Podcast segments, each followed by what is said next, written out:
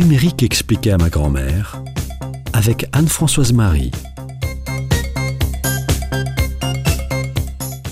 Aujourd'hui, j'aimerais vous parler photo. Voilà une vingtaine d'années que les photos numériques ont totalement remplacé les photos argentiques. Vous savez, nos petites pellicules qu'il fallait emmener à développer, un temps que les moins de 20 ans ne peuvent pas connaître.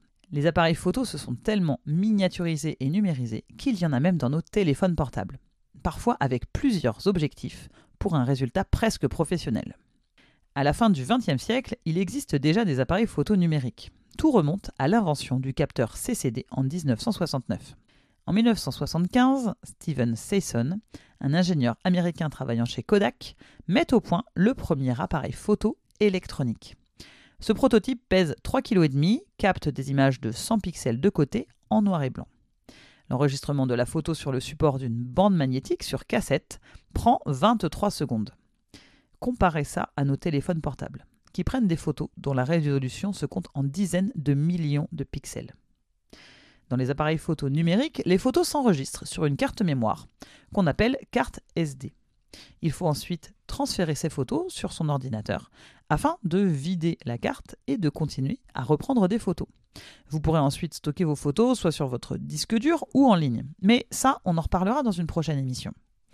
Revenons sur notre appareil photo. Ce qui fait la qualité d'une photo, c'est sa résolution.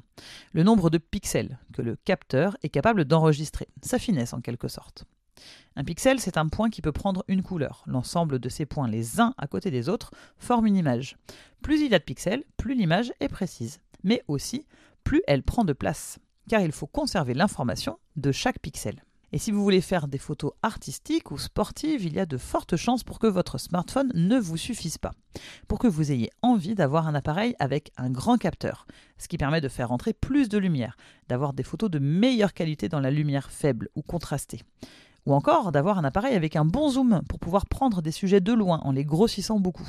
Et ça, vous le trouverez avec des appareils photo dédiés, un peu plus encombrants, que l'on appelle les réflexes. Ils permettent d'avoir des réglages fins, de maîtriser l'ouverture du capteur. Et ils permettent aussi d'avoir plusieurs objectifs interchangeables en fonction de votre besoin. Mais ils ont un encombrement et un prix relativement élevés. À moindre coût, en rognant un petit peu sur la qualité du capteur, vous avez les appareils hybrides, un peu plus compacts que les réflexes, qui peuvent avoir des objectifs interchangeables, mais qui sont du coup un petit peu moins chers. Il existe aussi les bridges, avec un seul objectif, mais qui proposent souvent un très bon zoom, et puis des réglages fins afin de pouvoir maîtriser vos photos.